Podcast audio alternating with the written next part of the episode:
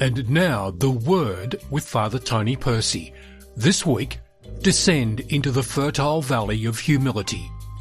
So here we are now, 31st week, the uh, Gospel of Matthew. We're here in Matthew 23 with Jesus observing that the scribes and Pharisees, these great leaders of the Jewish community, that there's a certain problem here, he says, that they're highly educated.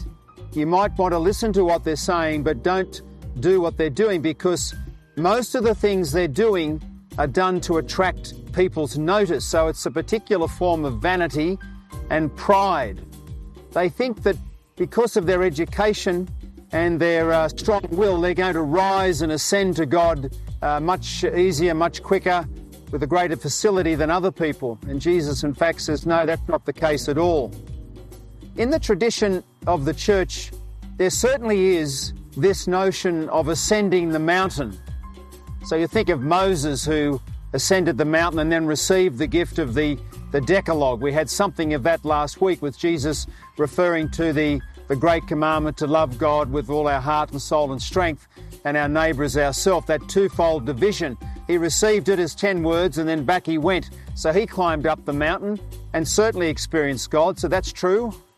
Uh, Jesus himself was transfigured on a mountain, either mountain of Tabor or Mount Hermon. The uh, scholars aren't exactly sure which one, but he certainly ascended up there and he took up James and Peter and John. Up they went and ascended the mountain. It was one tremendous experience for them, there's no doubt about that.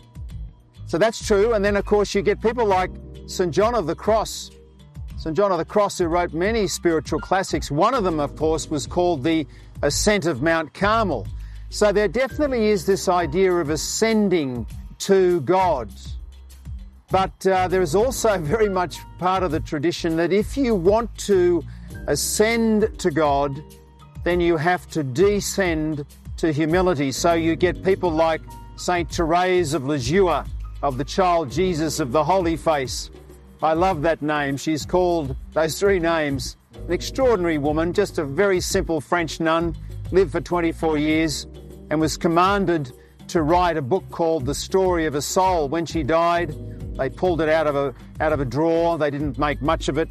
She wrote the whole um, autobiography of, of her own life under obedience. They didn't take any notice of it. When she died, they took it out and realised there was something there, and then it was published, and around the world it went. It was an amazing amazing story, and to this day she performs very, very many miracles. I would recommend you go to her for some of the smallest things and some of the biggest things that, that you need. St. Therese of Lisieux, of the child Jesus of the Holy Face. Now, in that particular book I referred to, she says, yes, you want to ascend the mountain with God and scale the mountain with God. She says, yes, but in fact, you've got to descend.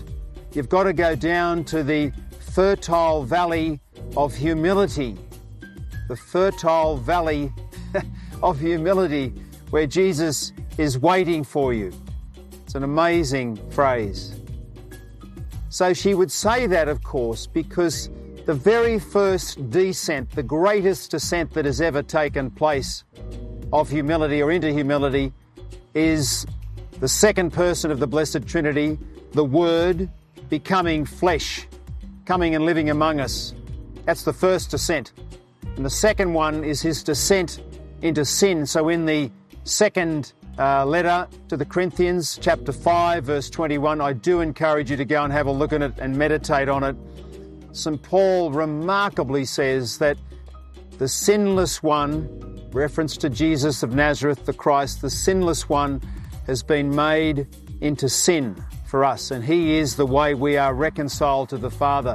And he is the way that peace is brought into this world if we let his embrace come to him. We accept the, the descent of Christ not only to humanity, but into our very sin. And that's what the mystery of Jesus' death on the cross is. So, yes, we do want to ascend to God, but first we have to descend into the fertile valley of humility where God is assuredly waiting for each and every one of us.